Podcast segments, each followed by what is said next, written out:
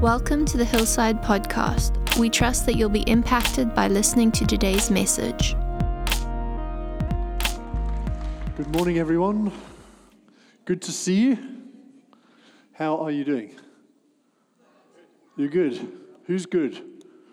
Okay, that's fantastic. Okay. Seems like a lot of big kids going out there. Gone to grab their coffee, I think. Okay.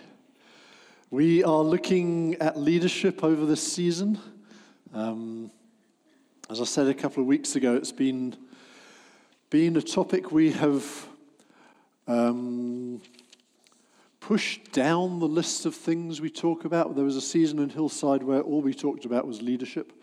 Um, and it feels like for a few years we have kind of spoken softly about leadership, but really sensing it is a time and a season and a necessity to bring the topic right back to the front for us. Um, and we spoke a couple of weeks ago, I spoke about um, the benefits uh, that a leader brings. Why do we, what's the point of a leader? What does a leader add into our environment? And we spoke about a leader bringing us focus, bringing us courage, and bringing us security. Um, and if you, if you want to revisit those, please feel free to do so. But I want to move on today and talk about how we respond to leadership. I'd like to read Ephesians 4, the first 13 verses. If you have your Bibles with you or your phones or whatever else. Ephesians 4, verse 1, it says, I, therefore, a prisoner for the Lord, urge you to walk in a manner worthy of the calling to which you have been called, with all humility and gentleness, with patience, bearing with one another in love, eager to maintain the unity of the Spirit in the bond of peace. There is one body and one Spirit just as you were called to the one hope that belongs to your call. One Lord, one faith, one baptism, one God and Father of all, who is over all and through all and in all. But grace was given to each one of us according to the measure of Christ's gift. Therefore, it says, when he ascended on high, he led a host of captives, he gave gifts to men. In saying he ascended, what does it mean but that he had also descended into the lower regions the earth? He who descended is the one who also ascended far above all the heavens, that he might fill all things. And he gave the apostles, the prophets, the evangelists, the shepherds and teachers to equip the saints for the work of ministry, for building up the body of Christ until we all attain to the unity of the faith and to the knowledge of the Son of God, to mature manhood, to the measure of the stature of the fullness of Christ. And I'm going to end there, even though it's right in the middle of a sentence, because Paul's sentences are really long. And if you persist to the end, you kind of miss the point sometimes. So, so there is a picture of God bringing leadership. Those are leadership gifts that Paul is speaking about in the life of the church. I want to speak today about how we respond to leadership. How does leadership function in a community like the local church? And I want to give us, first of all, two really bad pictures, just so that we can laugh at them and say, ha ha ha, we know it's not like that. But I, I trust in doing that we can kind of diffuse some probably unhelpful baggage that we have brought with us along the way or that we've acquired along the way. So if you can allow us to laugh together and maybe set aside quietly some things that are no longer helpful and probably never were helpful for us. Because the first picture, if I can explain what I mean, is, is the picture of the army. So leadership needs to function as it does in the army. Who's done army here? All right, there's a few, few people left. I, bless God, never did army. I was UK. I did one year in the cadet force at school.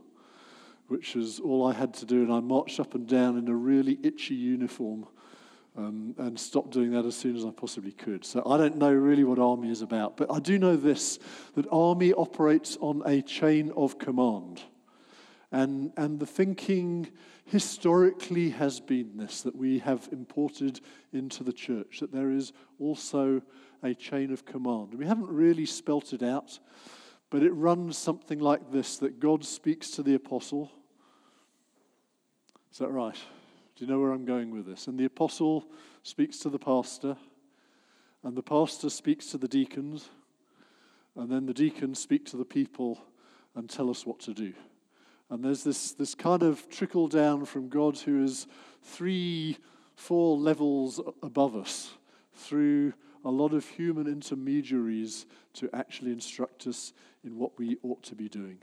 And out of that is an expectation of obedience.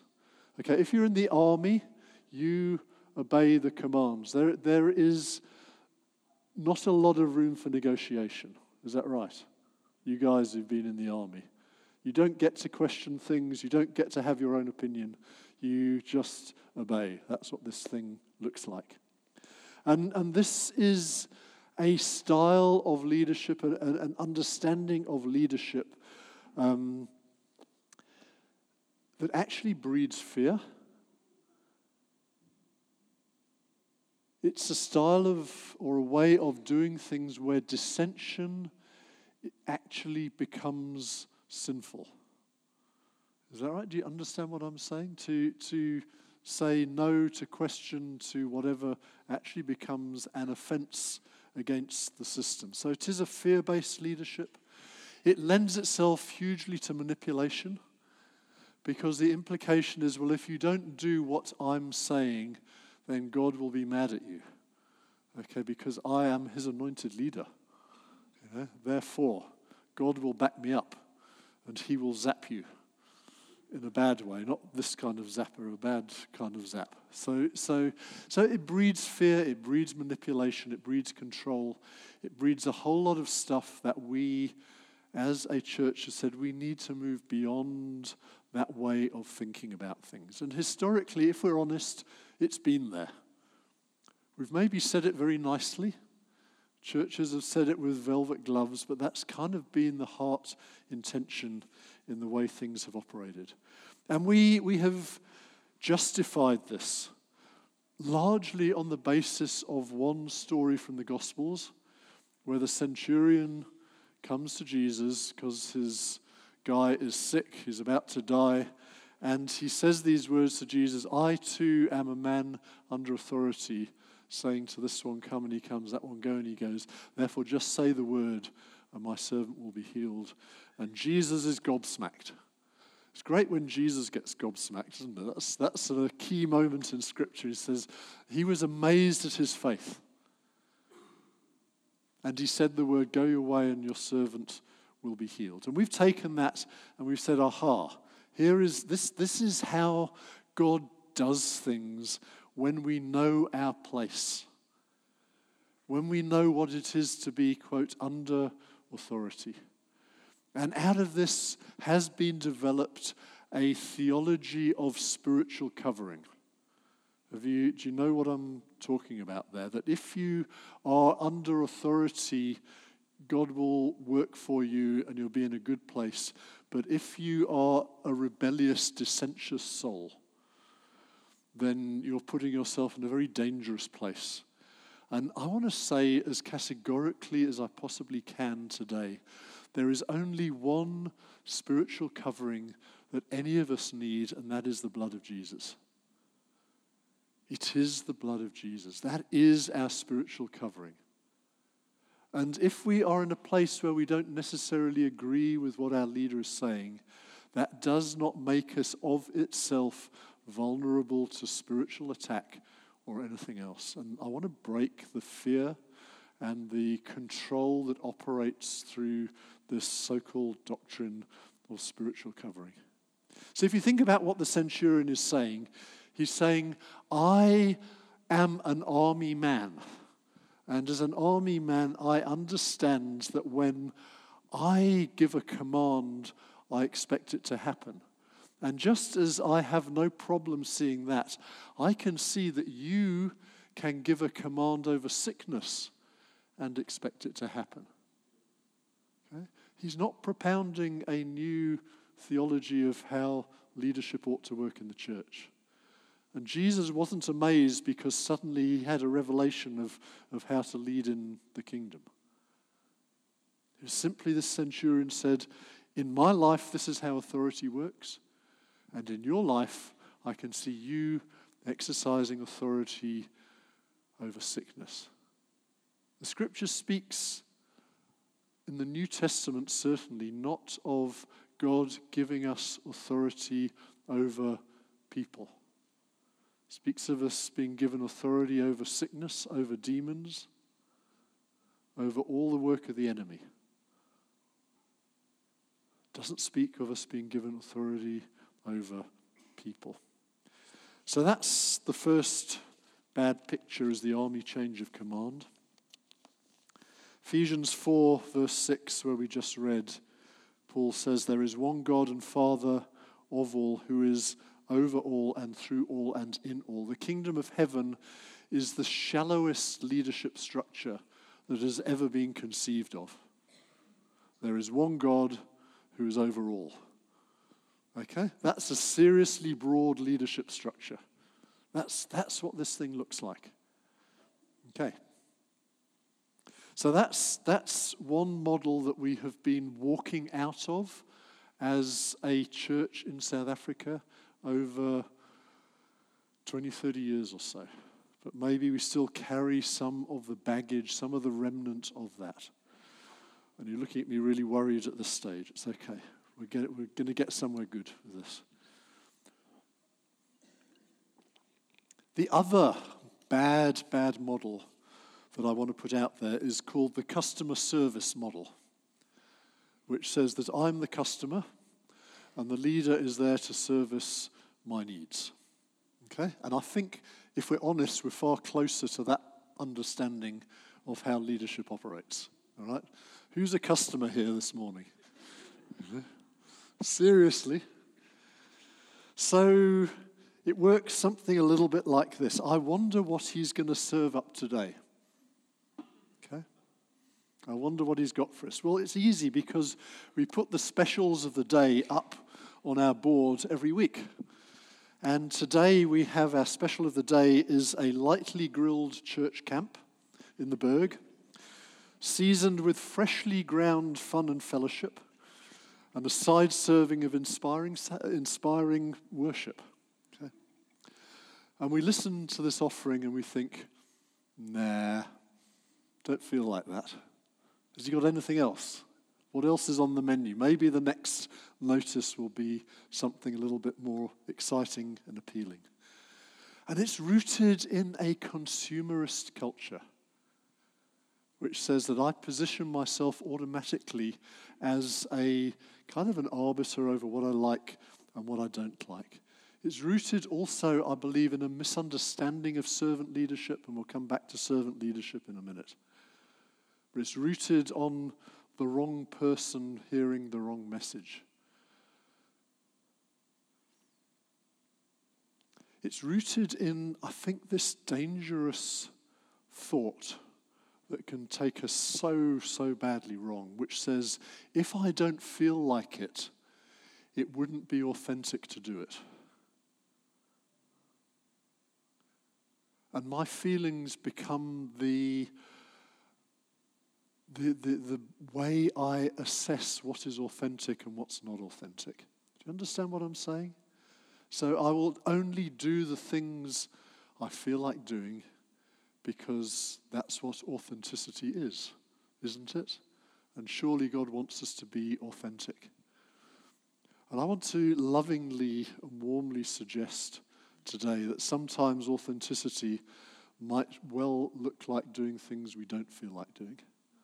And we know that, but I just want to remind us of that today.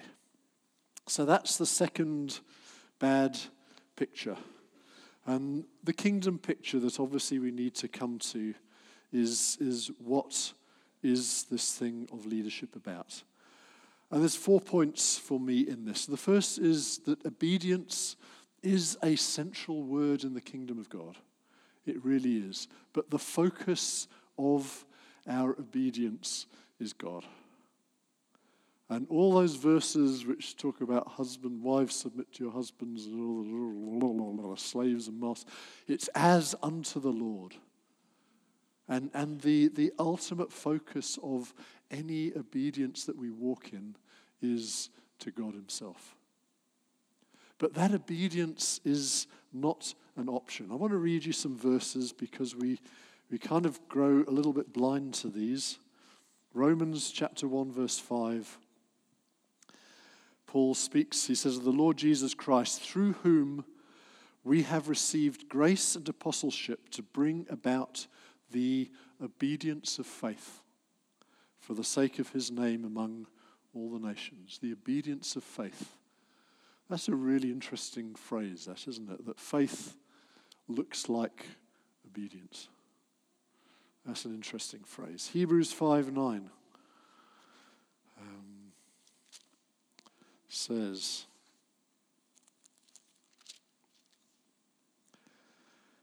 um, Although he was a son, he learnt obedience. Jesus learnt obedience through what he suffered. And being made perfect, he became the source of eternal salvation to all who obey him. Became a source of eternal salvation to all who obey him. 1 Peter 1 2. Peter says, Peter, an apostle of Jesus Christ, to those who are elect exiles of the dispersion in Pontus, Galatia, Cappadocia, Asia, Bithynia, according to the foreknowledge of God the Father, in the sanctification of the Spirit, for obedience to Jesus Christ, and for sprinkling with his blood. And in 1 Corinthians 5 9, Paul says, We make it our aim to please him. I want us to get a picture today of, of actually there is this central orientation in our lives which needs to be directed towards obedience to God. The scripture speaks of obedience to the gospel, obedience to Jesus, but, but that is that's a central disposition. That's the way we position ourselves fundamentally. This is not an option. He is the only wise God. He is the good God. And therefore, it makes absolutely no sense to do anything other than position ourselves to obey Him. So, the life that He gives us is not actually a life of self determination. It's not actually a life of self actualization. It's not about discovering myself. It is fundamentally about obeying Him. And in obeying Him, I'm sure I do discover myself. But there is an order in these things. Romans 8 says, As many as are led by the Spirit. That is, that is not, those are the sons of God. That is not an optional lifestyle for the spiritual people. You know, those who hear the Spirit every day, don't you envy people who hear the Spirit of God speaking to them every other minute? I think I wish I heard the Spirit doing that for me. This is actually not an option. This is, this is the lifestyle that we are called into. This is what needs to work for us. So I am not God. Can you say that? I am not God. I mean it. Please say it. I am not God. That's such a relief, isn't it? Isn't it good to finally get to that point of realizing I am not God? And therefore, the possibility exists of a difference of opinion between me and God. Is that right? That, what's, that's what it means for me not to be another person, that we can have a different opinion, a different perspective on things.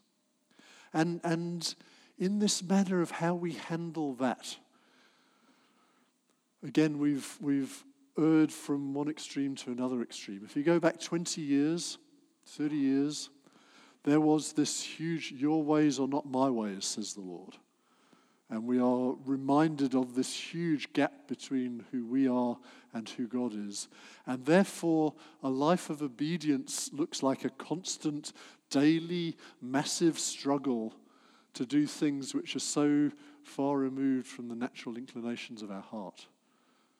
That we die daily with Paul and we crucify the flesh and we, we live in this space of almost striving to be obedient people because God is so far removed and we are so far away. And that was then. And we've been on a long journey to falling off the other side of the horse, which says that I am a son of God. And he totally loves me, and he puts this coat of amazing colors all over me, and he thinks I'm amazing. And actually, God's will becomes identified entirely with my own desires. And that's falling off the horse in the other direction. And, and, and the one side says the gap between me and God is huge, and the other side says the gap between me and God doesn't exist at all. In fact, to find God's will, all I need to do is look in my own heart, and that's the end of the story. And I want to suggest to us today that the gap between us and God is small. He is near, He is at hand, He is close to us, He is with us, He is alongside us. But the possibility still exists that what He asks of us doesn't feel entirely comfortable. We know this. But I just feel I need to remind us of it today that, that obedience sometimes comes with a cost, comes as an act of faith. It comes as something that is a challenge to us. So Ephesians 4 6 says that there is one God and Father of all who is over all. So God isn't my best buddy. He can call me into that place. And I, I, I love these testimonies where God gives people a choice and says, Well, what do you want, Clive? You know, what do you want to do? And, and God, God raises us up. But that doesn't establish a precedent for us to say, well, now it's all mine. Now I don't need him. That takes us right back to the Garden of Eden. Takes us right back to what I'm going to know for myself what's good and what is evil. So there's one God and Father who is over all. The second point so the first point is obedience is right there, dead center, but our obedience is focused on Him. The second point is that God gives gifts of leadership. So we read in Ephesians 4 this incredible hymn of unity unity of the Spirit, one body, one Spirit one hope, one call, one Lord, one faith, one baptism, one God and Father of all, who's over all, in all, through all, and, and whatever. But, and the but is where the thing changes course. There's this amazing picture of unity, but God gives grace to each one of us according to the measure of Christ's gift. So there is not just unity, there is also diversity. And the grace that God gives includes, and if you read through Romans 12, there's a list of grace gifts there. One of the graces God gives is a grace of leadership. There is prophetic graces, there are serving graces, there are mercy graces. But one of the graces the grace of leadership. And God gives to some, and yes, in one sense we are all leaders, but in another sense, God raises up some with a grace of leadership upon their life, which is of service to us. And he goes on to name some leadership gifts here that we know as the fivefold ministries. It says he gave the apostles, the prophets, the evangelists, the shepherds, and teachers. And then he says, he tells us what their purpose is. What's, what's the purpose of leadership in our midst? It is to equip the saints for the work of ministry for the building up of the body of Christ until we all attain to the unity of the faith and of the knowledge of the sons of God, to the mature manhood, to the measure of the stature of the fullness of Christ. The purpose of leadership in our midst is to take us to the destiny that God has for us, individually and corporately. That's what leadership is there for. It's to unlock. God speaks a word of destiny over us. It's amazing. You are a world changer. I had a, an email last night from, from a dear friend who he starts off, Hello, fellow world changer. And it was, it was great, but it was kind of, it reminded me that I still needed to enter into a measure of what is spoken. And, and leadership is in our midst to draw us out of those amazing words of destiny into making that a reality. And we can live in, live in the glow of God's promise over our life. But leadership is vital to realizing that into something amazing. This is the temple of the Holy Spirit. But it takes leadership to realize that.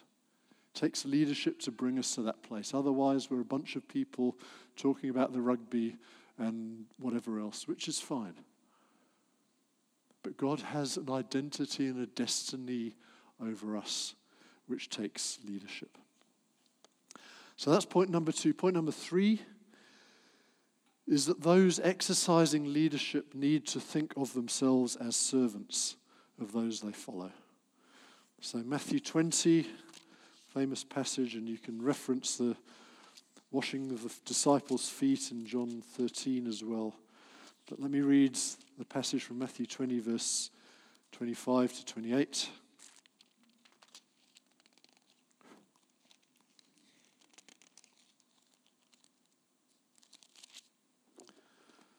says, okay, so the, the, the sons of Zebedee are arguing about who gets to sit at Jesus' right hand and left hand. And the ten are indignant with them because they wanted that place anyway. And Jesus called them and said, You know that the rulers of the Gentiles lord it over them, and their great ones exercise authority over them, but it shall not be so among you. Whoever would be great among you must be your servant, and whoever would be first among you must be your slave even as the Son of Man came not to be served, but to serve and to give his life as a ransom for many. So, leadership in the world is an opportunity for self promotion. Leadership in the world is an opportunity for self enrichment. Leadership in the world is an opportunity to enjoy privilege. We, we have resisted from, from the, the moment we built this place, somebody who's long left hillside says, You wait, the next thing you're going to have pastors reserve parking. Says like this. And I've been terrified ever since to even think of having pastors reserve parking. we don't want to go there. We don't want to send a message this is about privilege. This is, this is about those things because it isn't. But Jesus' words I want us to hear are addressed to his disciples, his apostles, to his future leaders. And he's saying to them, in a very short space of time, people are going to be looking to you for leadership. And when that happens, don't let it go to your head. But have this mindset in you that you are there to serve those who are looking to you for leadership. And that is what servant leadership is about saying, actually, I'm not going to abuse this position. I'm not going to take advantage of it. I'm here for the benefit of those that I lead. That was point number three. Point number four, which is the final one. So, how then, in conclusion, do we respond to leadership gifts that God gives into his body? And it's really very simple. We obey God and we follow leaders. And if we can remember that, then it will save us from all sorts of grief. We obey God and we follow leaders. And following, obeying is a f- kind of an absolute concept. It's fairly black and white. Following is a much more nuanced idea. It's, there's subtlety to it. It, can, it has permutations and contextual issues and all the rest of it. Obedience to God, simple, straightforward. Following a leader can get tricky sometimes, but we still need to do it. So, following implies a number of things. It implies physical proximity, it implies being with, being near, engaging in activity with. It implies imitating, it implies pursuing, it implies uh, learning from, it implies a whole lot of things. So the church is, Jesus says, go make disciples of all nations. And immediately there's an implicit invite people into a following relationship, ultimately of Jesus, but with a human intermediary. So Paul says, imitate me as I imitate Christ. That is, that's, the, that's the appeal of leadership in the midst of this thing.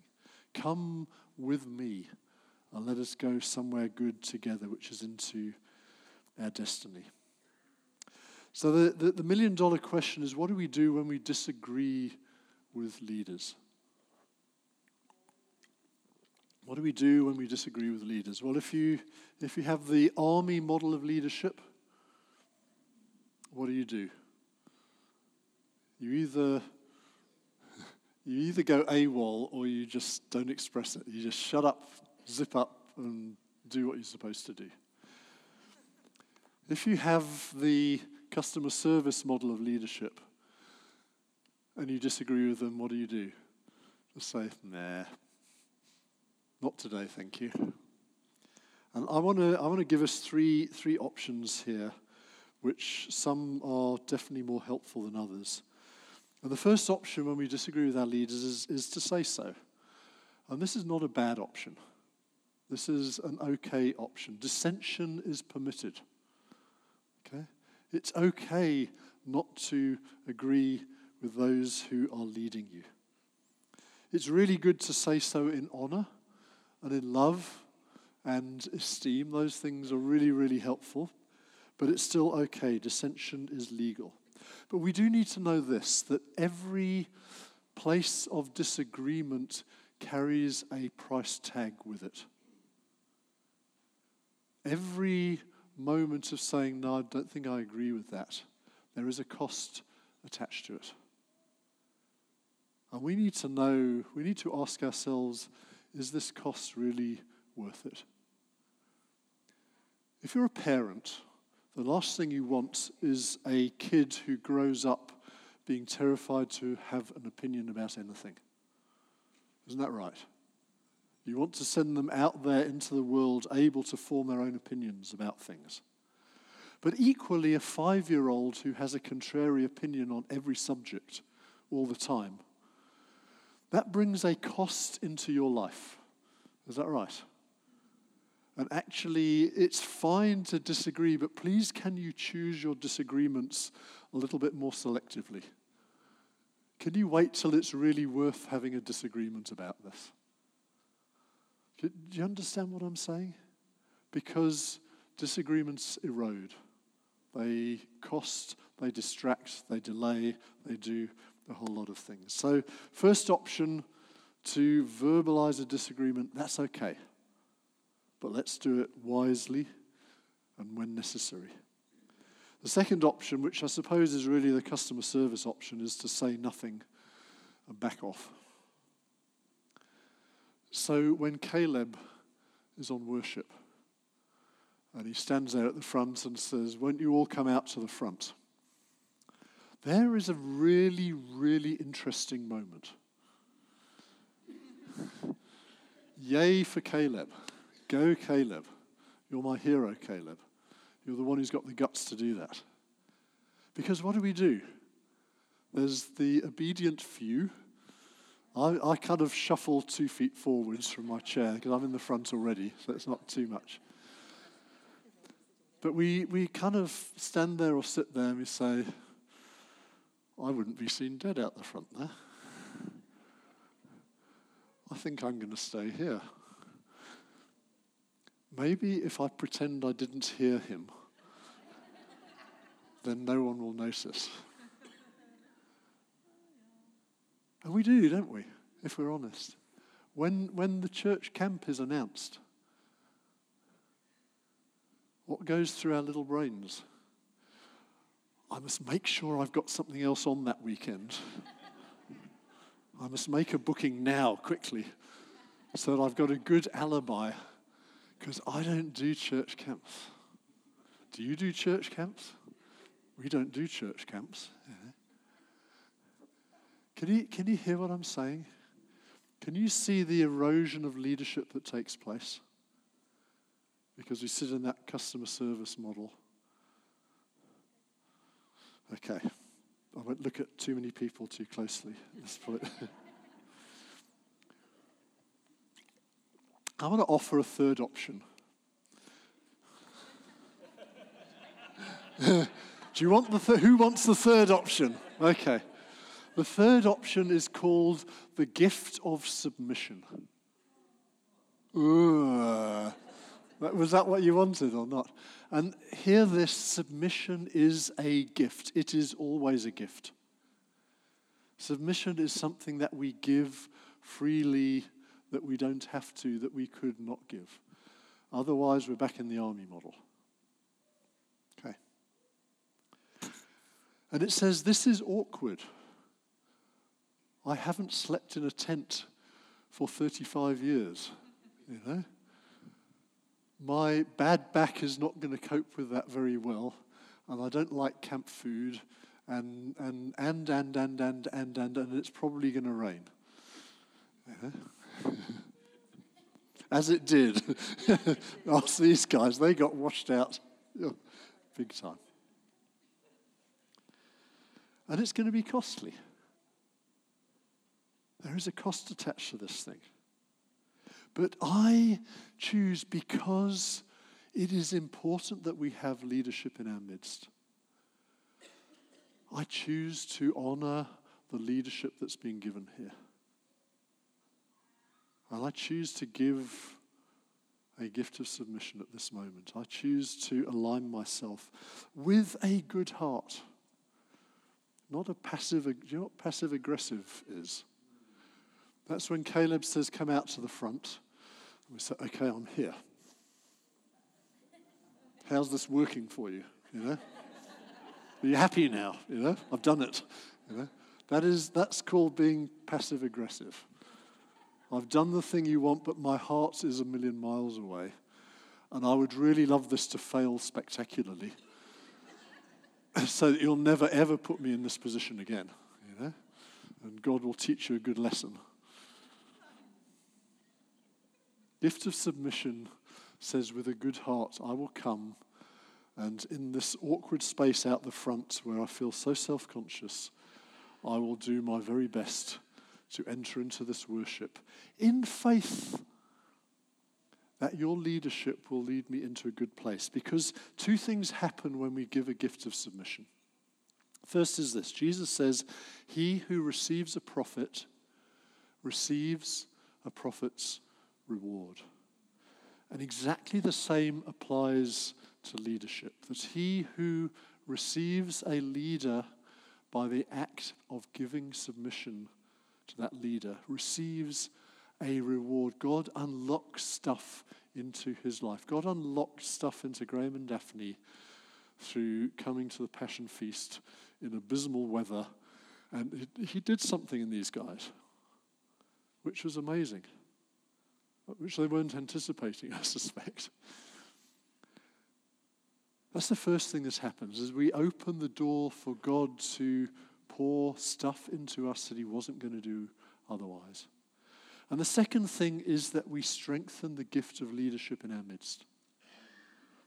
If leadership is constantly resisted and undermined and ignored, do you think leadership will flourish? But the more we can choose to give a gift of submission. Yet when a leader says, I demand submission, something has gone badly wrong. That's kind of the opposite of a person saying, I demand that you serve me. That's also gone badly wrong. But it's our gift. It lies in our heart to say, okay, I choose this. I don't have to. I could express my disagreement. I could have Graham aside and tell him why a church camp is such a really appalling idea. I can do that. Or I can do what historically we've done, which is to quietly ignore him and hope he'll go away, hope he'll keep quiet. But there's this place of giving a gift of submission. This isn't really all about church camp today. That's not the point. It's just a good example. That actually unlocks a whole culture of leadership to rise up in this place because leaders are honored. If we don't receive leadership, then leadership ebbs away from our midst. But when we receive it, it's built up in our middle, in, in, in the middle, midst of who we are. And in the context of that, I do just want to mention again the Leaders Advance, which is happening here. Um, it's part of our special of the day. You will have seen it up there. Um, if you have a heart to see this church thrive, Pete Carter is coming out from UK. He is going to speak about building amazing local churches. That's the whole theme of the conference. It's not this year focused on the kingdom changing the nation, it's focused exactly on what it means to build a great local church. And I want to uh, invite you, appeal to you, whatever phrase is appropriate, that if there is an ounce of leadership inside of you, if you can prioritize this thing. It is a Tuesday evening, all day Wednesday, all day Thursday. Um, the cost for the whole thing is a special reduced rate for Hillside from that web address there, which is just 300 Rand. If you can't make the whole thing and you want to come to individual sessions, it's 100 Rand at the door per session. But hey, you might as well splash out the 300 and give yourself the option anyway. But if we are about building up Hillside to enter into the destiny of what God has called for us, then we need a whole new generation of leaders who are focused together on what this process looks like. So, this is not an arbitrary conference for the sake of it. This is strategic uh, in taking Hillside forwards into what we do. So, amen. That's what I wanted to bless you with this morning. Um, can, can, I, can I ask you to do this as you go? Um, and it could get awkward and whatever. But if there is somebody here, and I'm not talking necessarily about the obvious people, but somebody here who has been a leader in your life, and it might be a connect group leader, it might be just someone who inspired you, whatever it is, why don't you go and just bless them on the way out and say thank you for fulfilling that role? It doesn't have to be any more complicated than that. But just we want to bless leadership in this house. We want to bless it. We want to see it grow. We want to see it thrive. And we want to see this place taken to a whole new level as a result. So, Father, we thank you that you give us graces according to your desire and your plans and your purposes. And we do pray for a raising up of a new generation and a new, um, newly inspired and envisioned and empowered leadership in this church. We do pray, Lord God, that you would enable us to know how to receive leadership because we are all led in different contexts. And Lord, we pray that you would teach us how to bless leadership in our midst, how to cause it to thrive, how to cause it to grow. And we pray, Lord God, that your destiny and your purpose would be revealed in our individual lives and our life together as a community. In Jesus' name.